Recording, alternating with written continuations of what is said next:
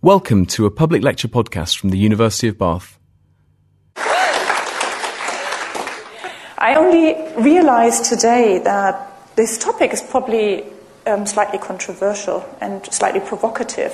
Uh, when I spoke to a patient I saw yesterday, and I mentioned that I'm going to talk about this topic, uh, he said, knowing that I'm working on the brain and working using brain imaging, he said to me, You're not going to tell them it's all in their head, are you? and, and I could see, you know, that he's, he was probably not the only patient who's heard that before. And some of you might relate to that um, when you see your doctor and he can't find anything where your pain problem comes from. He says, Well, it's all in your head. And you think, I'm not making it up. It really hurts. Uh, so something must be wrong with me. Something must be wrong with my body. And what I would like to tell you and show you in the next 45 minutes is that it has to be in your brain. Pain comes from the brain. We can't feel pain if we don't have any brain. And that's absolutely normal, but that doesn't have anything to do with you making it up. But the brain is a critical part of, of the way how we perceive pain. So, what I'm going to talk about is about beliefs. And beliefs, again, are something very normal when we experience something that is difficult for us, or actually any type of experience. We are trying to make sense out of ex- that experience, don't we? So we try to understand where it comes from. And particularly if it is unpleasant, we try to find out how we can stop it. So beliefs around it, beliefs about where the pain comes from and what we can do about it, are absolutely normal. And I would like to show you how these beliefs can affect the way we perceive pain. That will be one part of the talk. And the other one um, will address the question if these beliefs can be utilized and can be used to help us in coping with pain plus also to understand why sometimes pain management can go wrong when the beliefs get in the way.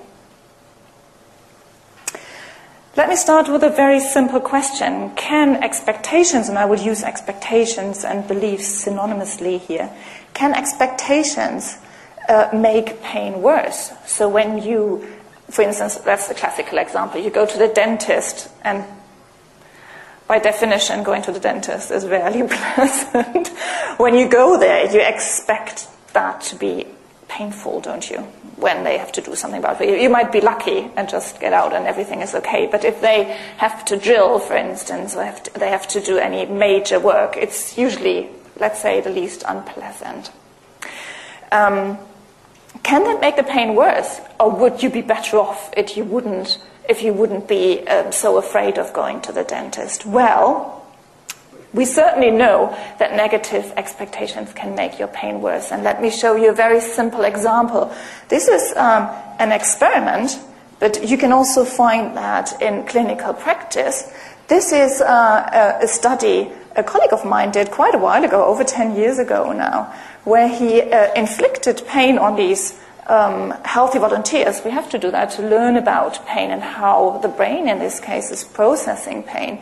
And he either used a low temperature stimulation that wasn't particularly painful, you can see that here, low temperature, low temperature, or a high temperature that was really nasty and quite painful.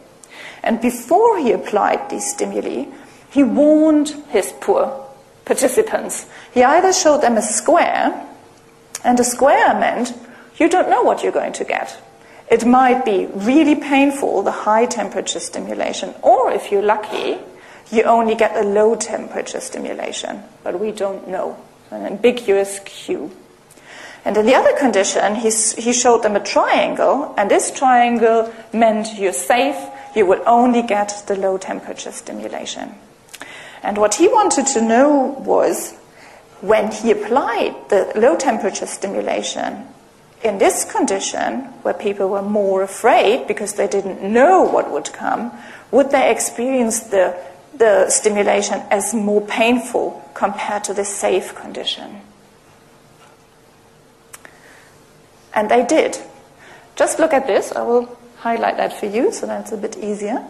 So that was a low temperature stimulation, in the condition where they felt safe. And this is the, exactly the same stimulation, the same temperature, when people were afraid that they also might get the high temperature stimulation. And they were asked to give a rating uh, between 0 and 10. 10 meant it was absolutely, it was horrific, it was enormously painful. And 0 meant it wasn't painful at all. And as you can see here, depending on the context and what people were thinking they would get, the rating was different. That tells us, to start with, that it's not just what comes in through your senses that determines how you perceive it and how painful it is, but it is also what you fear, what you might get.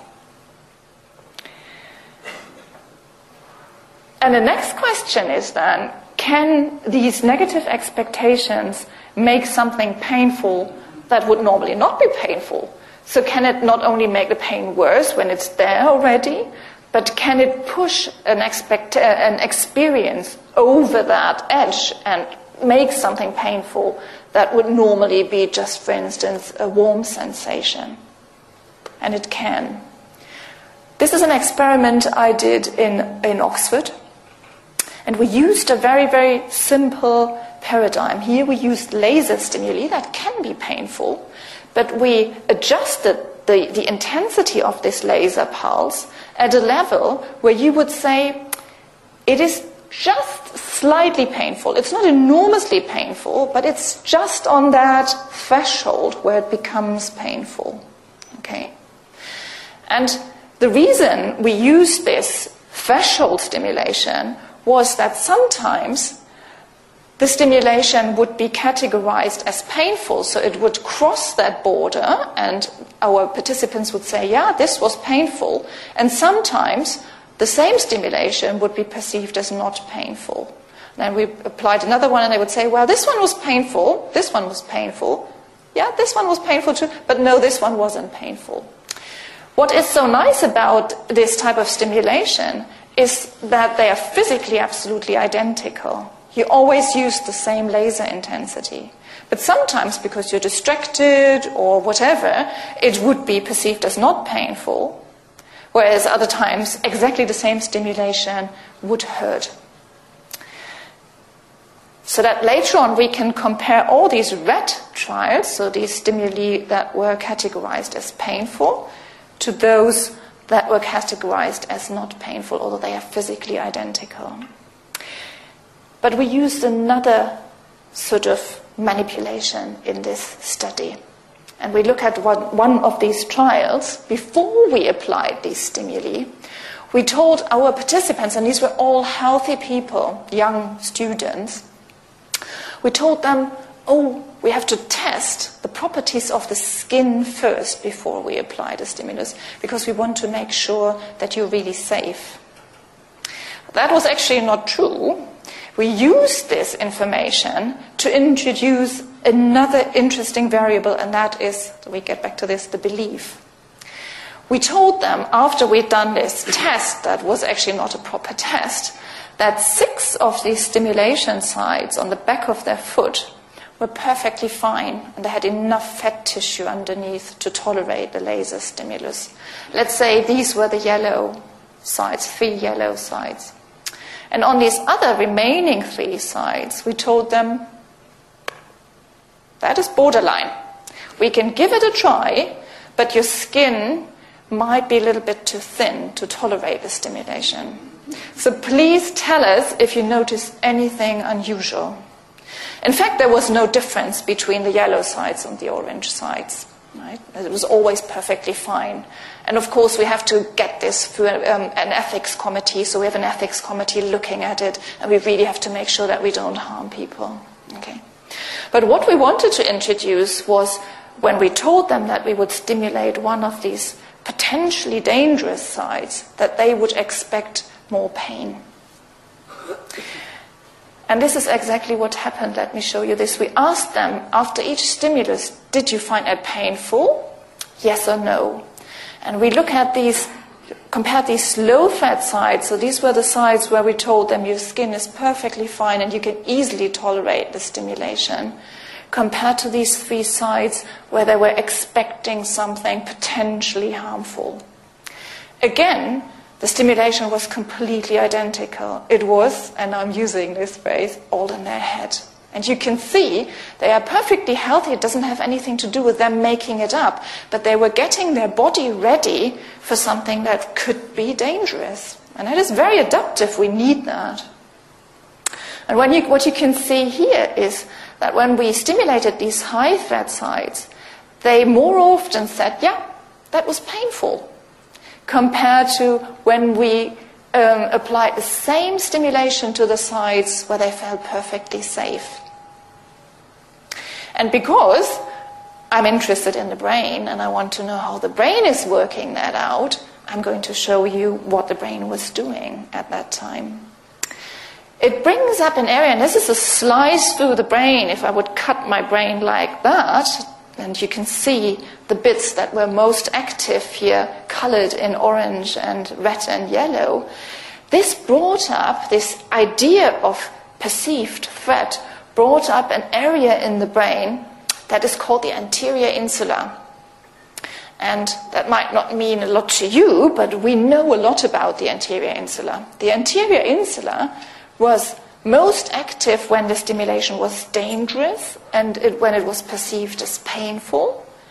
And it wasn't particularly interested when we applied the stimulation to the safe side, so when people weren't particularly afraid and then also classified the stimulus as painful, as non painful, sorry. And what is this region doing? We know this region from uh, studies on anxiety. So, when we induce experimental anxiety, for instance, or when we um, ask people to go in a scanner who are known to have an anxiety disorder, this would be the part of the brain that would be heavily involved. This is a region that lights up. And it also does something very interesting that is happening in everybody, and that is called interoceptive awareness. It's an interesting term, isn't it? So, what is interoceptive awareness? Let's do that. I will show you what it is. If you could all close your eyes for a second. And you turn the focus inwards, your focus inwards, and notice how you're sitting on the chair. If both sitting bones are touching the chair, if the weight is more on one side or on the other side, and just focus on your heartbeat for a second. And you can open your eyes and you just engaged your anterior insula. This is a region that is interested in you scanning your body, you going through your body and checking if something is wrong. Okay, that would bring up this region. And what is it? What was it doing here? Well, this anterior insula, so this region that is involved in anxiety processing and introspection, starts talking, and that is what we found out with brain imaging, and I'm not going to go into details here. This region starts talking to a classical pain region. So, this part of the brain, in the midline of the brain, would process pain related information. But it doesn't do it in isolation, no. There's a region that starts talking to it and it starts whispering, there's something really dangerous coming up. And this is what the anterior insula is doing. And this region, the pain region, starts doing something really interesting. This region is becoming more sensitive. And when our laser stimuli hit the system and were applied, it was more responsive. It started firing much more when, it was, when the stimulation was threatening than when it was safe.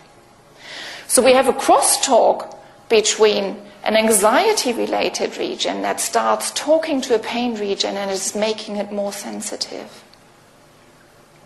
This was the first evidence from brain imaging that showed that these two systems, the anxiety and introspective system and the pain system, aren't working independently, but they can exchange information. And let me show you another example. This was a study I did when I was in London on perceived control. So, another belief do we think we have control over pain? And that was motivated by the work I did when I was still in Germany doing my PhD, working with phantom limb pain patients. So, patients who had lost an arm or a leg and still felt this missing limb, and not only felt it, but it was painful. And what these patients often told me was that it was not so much the, um, the pain that bothered them so much, but that they couldn't stop it, that they didn't have anything at hand to make it better. And I thought I have to look into that and I have to find out what that is that idea that we can control the pain, or the opposite, that we can't control it, and what does it do to the pain. So I had did a study on healthy volunteers again, so these were again all students. And I had three conditions. I had a condition I called the self condition. And in this condition, I told these uh, participants that they would receive a painful stimulation. In this case, we, we used electrical stimuli. They were quite nasty, so they sting quite a lot. But they could stop the stimulation at any time. When they thought they had enough, they would just press a button and the pain would stop immediately. So they had perfect control over pain. In the condition I called other, I told them, listen, you will be in the scanner and we will scan your brain while you're experiencing the pain. And there's nothing you can do about it. Because there's another person sitting outside next to me in the control room and whenever he or she wants to stop the pain, she or he will press the button, but you have to wait. It's awful, isn't it? what these people do for research. It, was, it wasn't to do anything bad to the poor participants, it was to find out whether that makes a difference. And we had a third condition, I called the computer condition, where again they couldn't, they couldn't stop the pain. So the poor people in the scanner, in the brain scanner, couldn't stop the pain. But I told them it's a computer that just follows a random sequence. So it's not, not another person stopping the pain, but a computer. And I wanted to know whether it makes a difference if you think you can control the pain or not. Just, the trick about this one, this, this study, was that in all three conditions, they actually got the same stimulation because there was no other person outside. Let's say they stopped the stimulation after 10 uh, stimuli in the self condition, they would also get 10 in this condition and 10 in this condition. And the interesting thing, that was actually one of the most entertaining experiments I did because um, before we, we run the study in the scanner, we have to do it outside because the, these scanner uh, experiments are enormously expensive. So you have to find out if your whole setup works first, and we did that outside the scanner. And I had male and female participants, and had an enormous problem, an enormous problem with one of them, with one of them losing control over the pain. Can you please put your hand up if you think the women were worse in losing control? okay, yeah, you all got it right. The men really had a hard time that they not being able to control the pain. And when I got them out of the scanner, they said, "I want to see that person." And I said, there is no other person, you know. So I explained, as we do, I explained the whole setup, and I explained that that was just a cover story, and they they got exactly what they chose in the self condition. I couldn't believe it. So when I did the scanner the scanner study, I only um, invited women. I didn't believe in gender differences before that, but this really taught me a lesson. Okay, let's have a look. When they get exactly the same stimulation in these conditions, does it make a difference? And for now, just to make it a little bit easier, I'm going to um, put these two together. I'm not going to make a difference but between these two where they couldn't control the pain, but I will report both of them as an externally controlled pain compared to the self controlled pain. And here you can see the pain intensity rating. So again, we asked these participants to let us know how intense the pain was when they were in the scanner in these different conditions. And you can see that when they could control the stimulation, the pain was less intense than when it was externally controlled, although it was physically completely identical. Yeah? So it's the belief about it, it's the belief about controllability. It's not the pain itself or the stimulation. It was the same or even slightly stronger for anxiety. We asked these participants to rate their anxiety, and you can see that they were much more anxious when they couldn't do anything about the pain, although the, the stimulation was completely identical.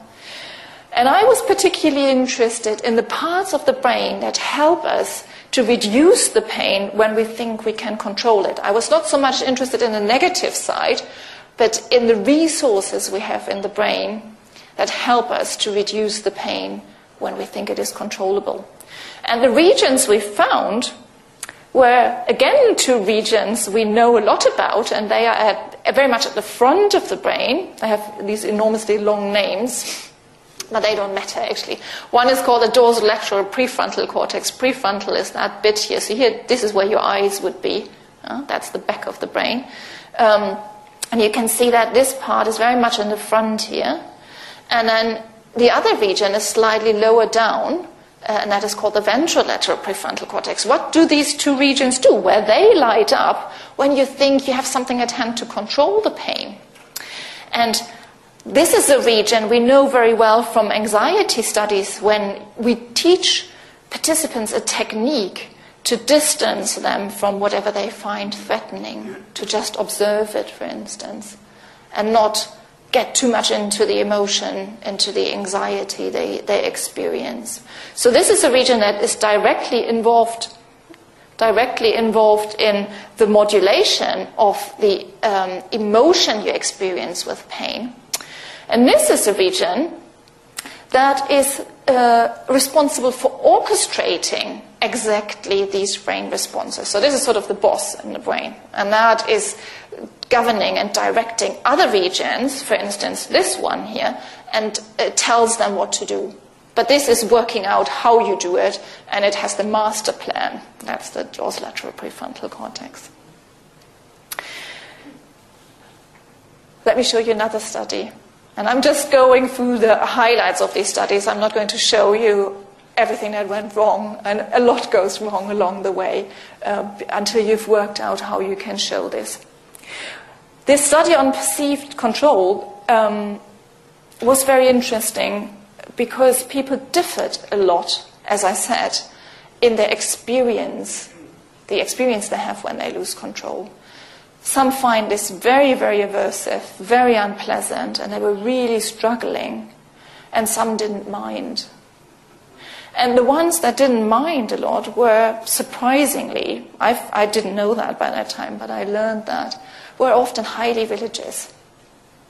And when I asked them why they didn't mind that much, they said, well, it's, ultimately it's not about me anyway. There's a higher entity that is looking after me. I don't need to have control because there's somebody else who is who is holding everything together, and that is in their uh, in their faith. This is God. So I wanted to see whether religious faith can help us in coping with pain. And just on the side, we had a very hard time publishing this study because that was so political by this time. Yeah. So we got lots of questions like, does everybody have to become religious now? Who's better, Catholics or Protestants? and we were not interested in this question. That is for other people to find out, but that was nothing we were interested in. What did we do? We invited two groups. One was a group of devoted Catholics. And why did we choose the Catholics? Um, we could have chosen Protestants, to be honest, but what is very specific for, um, for Catholics is that they are very good in working with, with images. Yeah. So in this case, the picture of the Virgin Mary, everybody recognized her. And we thought we have to sort of help them in getting, with getting into this religious state. Um, so we show them a picture to help them with it. And we had a non religious group. These were, and they're very easy to find in Oxford too. You can find very religious people in Oxford, but also very hardcore non religious people, and these were proper agnostics. So they didn't believe in anything. Uh, and we had 12 of each, and we showed them also the picture of the Virgin Mary, but we also showed both groups uh, a picture that was similar in drawing style, so a young lady. Um, but without the religious connotation. And you might recognize. It's the lady with the ermine by Leonardo da Vinci, but we cut the ermine out uh, so that we wouldn't distract people. We showed these pictures while we inflicted pain on these poor participants. And again, we used electrical stimuli, but they had the chance to look at these pictures. And obviously, our idea was to find out if religious people benefited from looking at the Virgin Mary while they underwent this painful stimulation. What did people say? We asked them again, please give us a rating for how intense the pain was. And the question, the first question was, do people show pain reduction when they look at one of the pictures? And yes, and as expected, the religious people rated the pain significantly lower when they were looking at the Virgin Mary. That was interesting, but sort of expected. And we also asked, which picture did you like better? Because we wanted to know if they just liked the picture better and were probably just distracted by the aesthetic features of the picture. And the religious group rated the Virgin Mary as more pleasant, I liked it better. And the secular group, the non religious group, rated this uh, secular image as more positive. But the question was of course, you could say, well, they guessed what it was all about we wanted to see what the brain was doing, why they were experiencing the pain, and looking at the pictures at the same time. And that is what I'm going to show you now. This was the religious group, and we looked at their brain responses to pain while they were looking at the Virgin Mary, and subtracted from that the response to the pain when they were looking at the secular image. And what did we get? we get exactly the same region people involved when they had perceived control over pain. It was exactly the same region. So they do engage an area that is known to help us in coping with pain. And the activation in this region, so the, the signal in this region, scaled with the pain reduction they experienced. What about the secular group? So for them, we looked at their preferred picture because we thought maybe they have exactly the same effect, but they get it from looking at this secular picture and uh, compared it to the religious picture. And we didn't get anything. Yeah. So this region, our ventrolateral prefrontal cortex that helps us in coping with pain, gets engaged when you tap into something that is meaningful for you. And that sounds very unspecific, right? so in this case, it was the religious belief.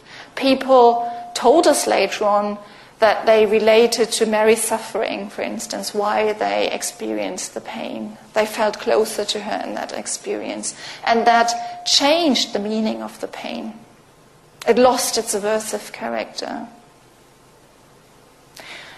obviously the question came up does everybody have to be religious or become religious now now that we've shown that it is so beneficial and we can i don't know we can discuss that later on um, but the only thing we showed here was that yes people with a strong religious belief can engage a mechanism that is known to be beneficial for us we know this region from other contexts. We know that from anxiety reduction, and we know that also from a context of placebo analgesia, I'm going to talk about now.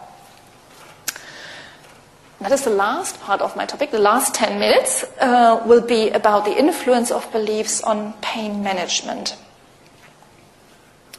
We know a lot about, let me, before I show this one, let me just tell you that we've learned a lot about the influence of beliefs on pain management from, from placebo, from research on placebo. What is a placebo? Well, a placebo is any substance or procedure I administer, and I introduce that as something that helps you in coping with pain. It helps you with pain, but it doesn't have any active ingredient. A sugar pill, for instance. If I would give that to you and tell you, take that, that's a very powerful painkiller. And it reduces your pain. You show a placebo effect, although you didn't take a painkiller. Okay? What does that mean? What does that mean? It means that we that these beliefs, again, can engage the mechanisms, and that has been shown with brain imaging, but are very, very similar to those of, for instance, the brain on, an, on a very strong opioid, so a very strong painkiller. The brain, the brain response looks almost identical when you take the opioid and when you take a placebo. Okay? It's the same mechanism. I would just like to show you one study that translated the research on placebo to real drugs. Because you could say, well, placebo, you can't give people placebo. That is not ethical. So they suffer from pain and you give them a sugar pill. You can't do that. But what I'm going to show you is that the same principles apply to real drugs. What did we do in this study? This is a study I did with a dear colleague and friend of mine, uh, Ulrike Bingel, when she was in Oxford for a year. Uh, she's gone back to Germany, then a year later went back. Um, what did we do? We used heat pain that was pretty high and pretty painful and applied that at this baseline time point. And people felt that that was quite strong. You will see that in the next slide.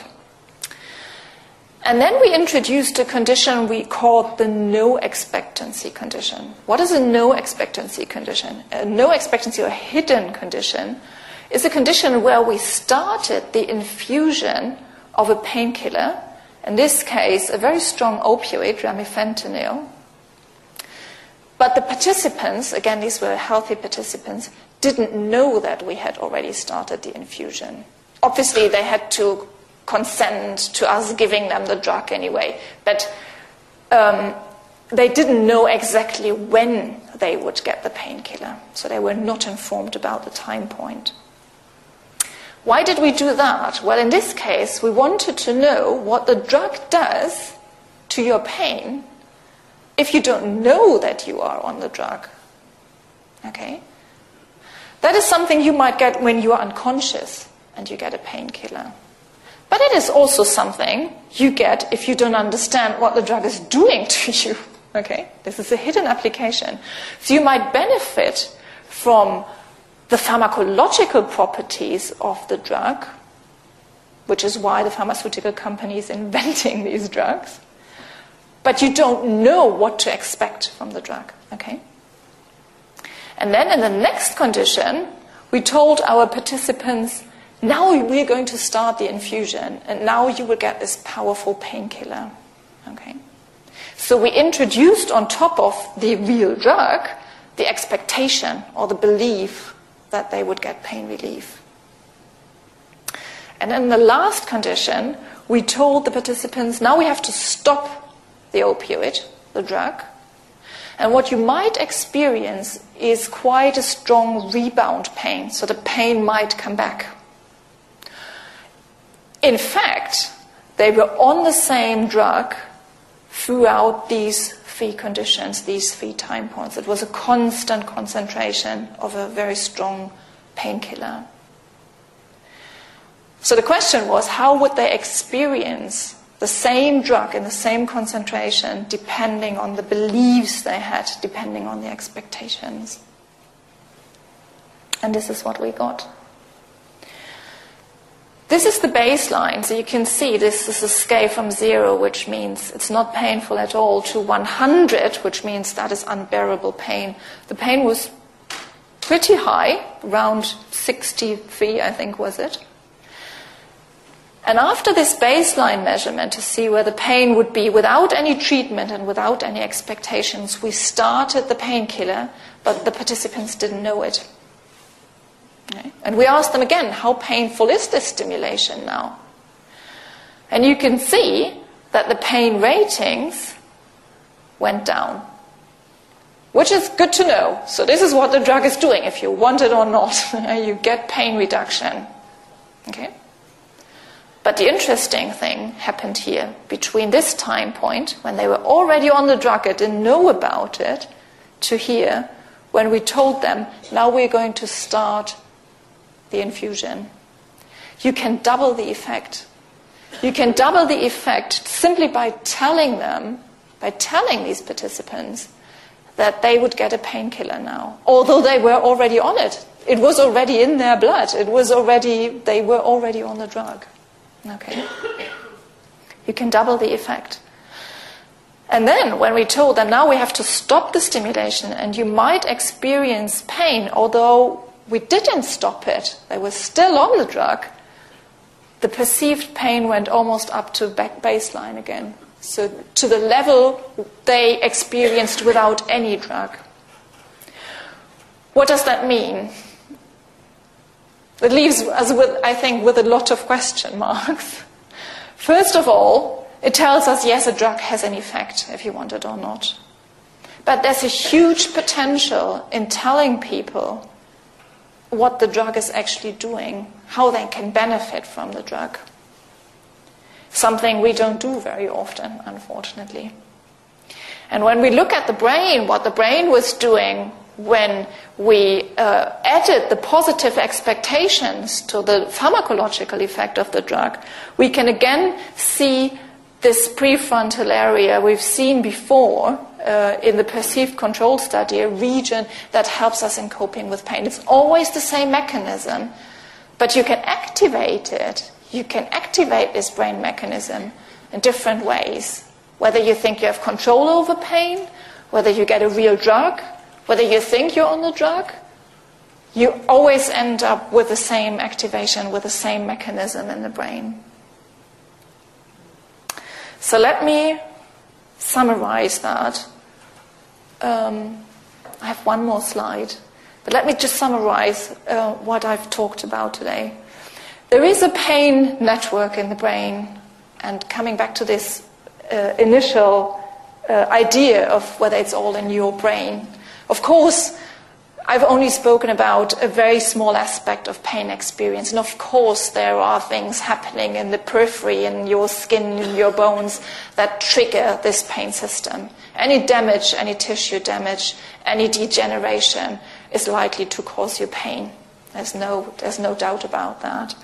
And the, the part of the brain, and I haven't spoken about that today, uh, that deals with this incoming information from below is that green system. Yeah, that is where we experience pain, where we process nociceptive information, so pain related information. But this system isn't immune and insensitive to influences from your thoughts and your emotions. But it is highly influenced by the dorsolateral prefrontal cortex, the one that is orchestrating everything that has to do with thoughts and feelings, and this ventrolateral prefrontal cortex that directly helps you in coping with pain. And they start communicating to the pain system, so they don't work in isolation either.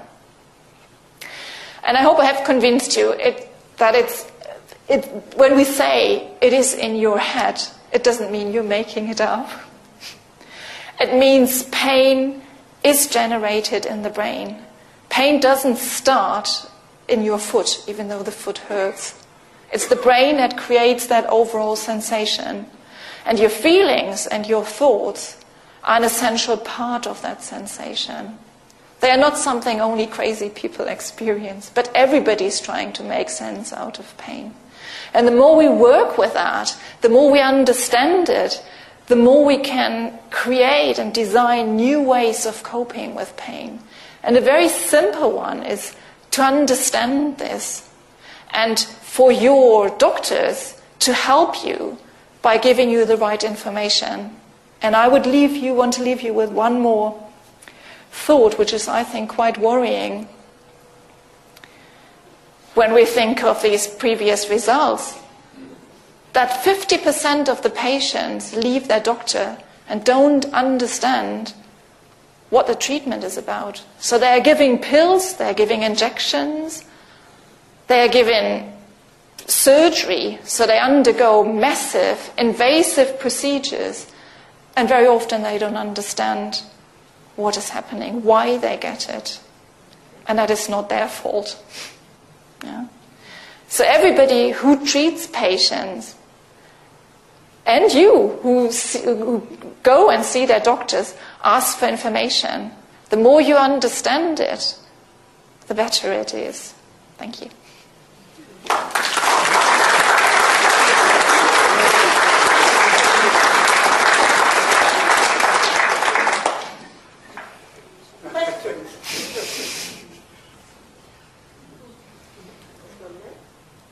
What's happening when you're asleep? Mm. Good question. Yeah. Well, that is one of the, I think, unanswered questions to what an extent you experience pain. You might experience the ongoing nociceptive processing. So let's say, for instance, you have tissue damage in your foot. Yeah? The information would still be passed on to your brain. And when they exceed a certain threshold, you would wake up and then you would experience pain. But the relationship between pain and sleep is not really well understood. We've started working on that in Oxford now um, because pain is enormously disruptive to the sleep pattern that we understand. So you don't go into these very deep and restorative um, sleep phases. Um, but we have to learn much more about it. That's a very good question. Do you have an opinion about pain threshold, high and low, in individuals? Yeah, it varies enormously. That, that, that is something I can definitely say. And the pain threshold, so the level uh, the, the, the um, level of intensity of the stimulation, where I would say that is painful now, um, is determined by a lot of factors. So it's obviously, first of all, the skin. Uh, that is really true. So the fat tissue is, is quite thick, uh, that is on top of the nociceptors, for instance. Um, whether there is um, how your whole setup is, you know, you, your, your, um, um, the fibers that are connecting the periphery to the brain, um, the way the brain is wired up. There are lots of factors that influence it, but also there are contextual factors. So even if I would do, would try to work out your threshold, and I would invite you on three different days, your threshold could be completely different. So it varies a lot depending on the setup of that person, which means the anatomy of that person, but also depending on the context of that particular day.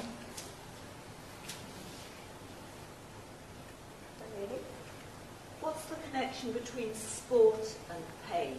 Ah. For example, rowers go through a lot of pain, Mm-hmm. and our son once broke his wrist playing rugby and didn't notice Yeah. until the game was over. Yeah. He broke it near the beginning of the game. So Right. There must be a connection. Yeah, yeah. That is a fantastic example. You know, when we are, pain is only, we only notice pain when there's nothing more urgent to deal with.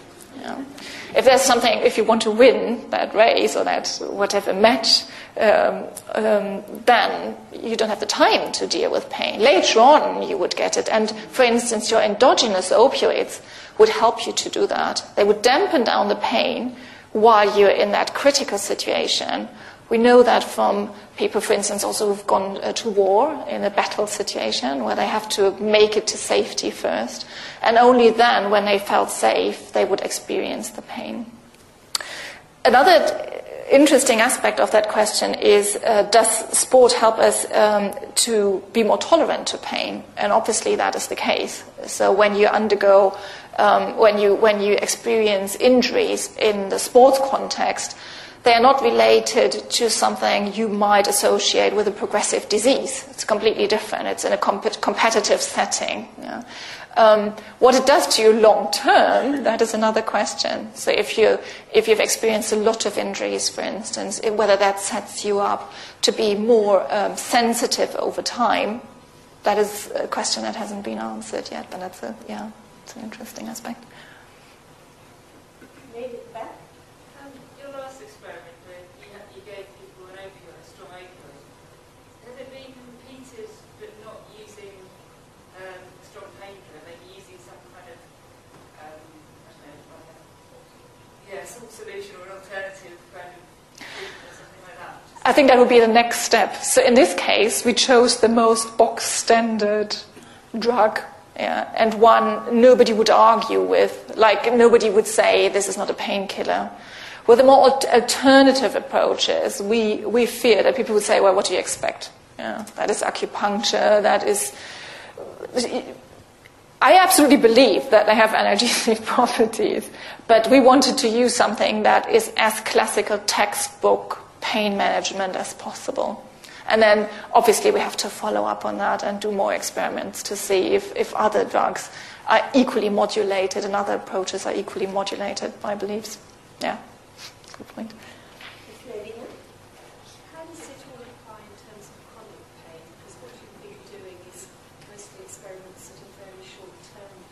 Yeah. Do the um, passages of the brain or whatever, you know, mm-hmm. Yeah, good question. Thinking of like fibromyalgia. Yeah, yeah, yeah. Very interesting question. That is true. We do uh, we do do a lot of um, experiments in healthy volunteers simply because we want to um, understand the mechanisms in a very controlled setting first before we go into these very precious patient um, samples. Um, but the pain in chronic pain patients and the processing is a bit different. So you can't directly translate what we what we found in healthy volunteers into patient populations. One aspect we do see a lot, and that actually strengthens the point I was making even more, is that the shift we see a shift in chronic pain patients from this pure sensory processing so something where you would want to find out where the pain is, what the quality is, uh, how intense it is, to emotional processing. Yeah. So we see a lot of activation in regions of the brain that are involved in uh, processing of emotions and less this factual processing. Because the patients have worked that out, right? So if your pain has been in the foot for 20 years, you don't need to work that out again every day. You know, you know that. But what, you, what you're still trying to process is what that means for your life and what, how it affects you. Yeah, that, is, that is something. There's a, if there's one thing that is clear about the difference between experimental short lasting pain and pain in chronic pain patients, is that there's a shift away from sensory processing, processing to affective processing. Last question was Lady. No, I won't. I won't finish. Oh, actually, I will ask it. um, why, if you've got consenting adults, would it be unethical to, to tell them that they were having you know, a, a pain-killing drug rather than sugar? If they really are consenting adults, mm-hmm. say to them that you know this is this is something which we we really want to check out. Mm-hmm. And you would give them a sugar pill instead of it, yeah. We've started doing that, and not to, not not to um, for the sake of deception, but to work with this mechanism. It's very difficult because ethics committees see that very critical. They, they, they, they, they argue that, well, if there is a treatment that helps people, you're not allowed to withhold it. But that, that last experiment was not with people who had genuine pain. No, no. What we do, no, no. What we do is we tell them this is as much a powerful pain um, a mechanism as the one you get from the drug, just without the side effects. Give it a go, try it out. If you don't benefit, we're more than happy to go back to drugs. Yeah, but um, the question is sometimes whether people need the idea that they are on a drug. Let me just give you a very brief example, just, just one minute. When you, when you apply a placebo and people benefit from it, they get pain reduction, although they just got a sugar pill, and you told them afterwards, what we gave you was a sugar pill, it stops working in 50%. Okay? Because sometimes we need this, it's not me, it's something, it's the pill that does it. Okay? For the other 50%, it keeps working and they think, that's brilliant. I even did it myself. I don't need the drug. yeah? But we still have to work that out who is in which group. right, one more question, gentlemen. I've been told that the body can only cope with one pain at a time. And if you have two pains, then one neutralizes the other. Is that true? That is true, yeah. It's very interesting. I, I met a chap who had a heart attack. Mm.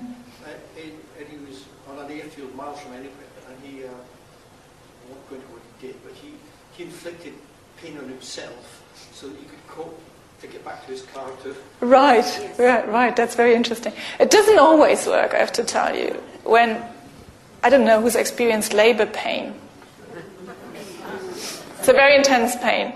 When I was in labor pain, they came with this TENS machine, which is supposed to give you just this prickle sensation. And I thought, are you kidding me? so it has to be strong enough. Yeah. So when it's strong enough to counteract your primary pain, yeah, you can, you, you, you won't experience it as much at least you can reduce it. You can induce, uh, reduce it. It's a, it's a very interesting mechanism that is based basically on your endogenous modulatory system. So uh, the, your own system that helps you in coping with pain, and that is based on opioids. So you would release opioids in your brain that would then dampen down the pain, the first pain. And that is simply because it's triggered, the whole system is triggered by the first pain, but also occupied by the second one. As I said, it doesn't always work. It, it only works under certain conditions, um, and it, it doesn't work in everybody. So you have to really have your endogenous, uh, endogenous pain inhibitory system in place uh, to be able to use that mechanism. Right, well, this is a first. I've done this job for a long time, and I've never had a lecture where I could say with confidence that every single person in this room has experienced the subject of the lecture. I'm not sure how uh, popular um, I, my partner would be if my husband, if you tell me when I was in pain that it's all in the brain. Yeah. Thank you very much. Thank you. Thanks inviting me.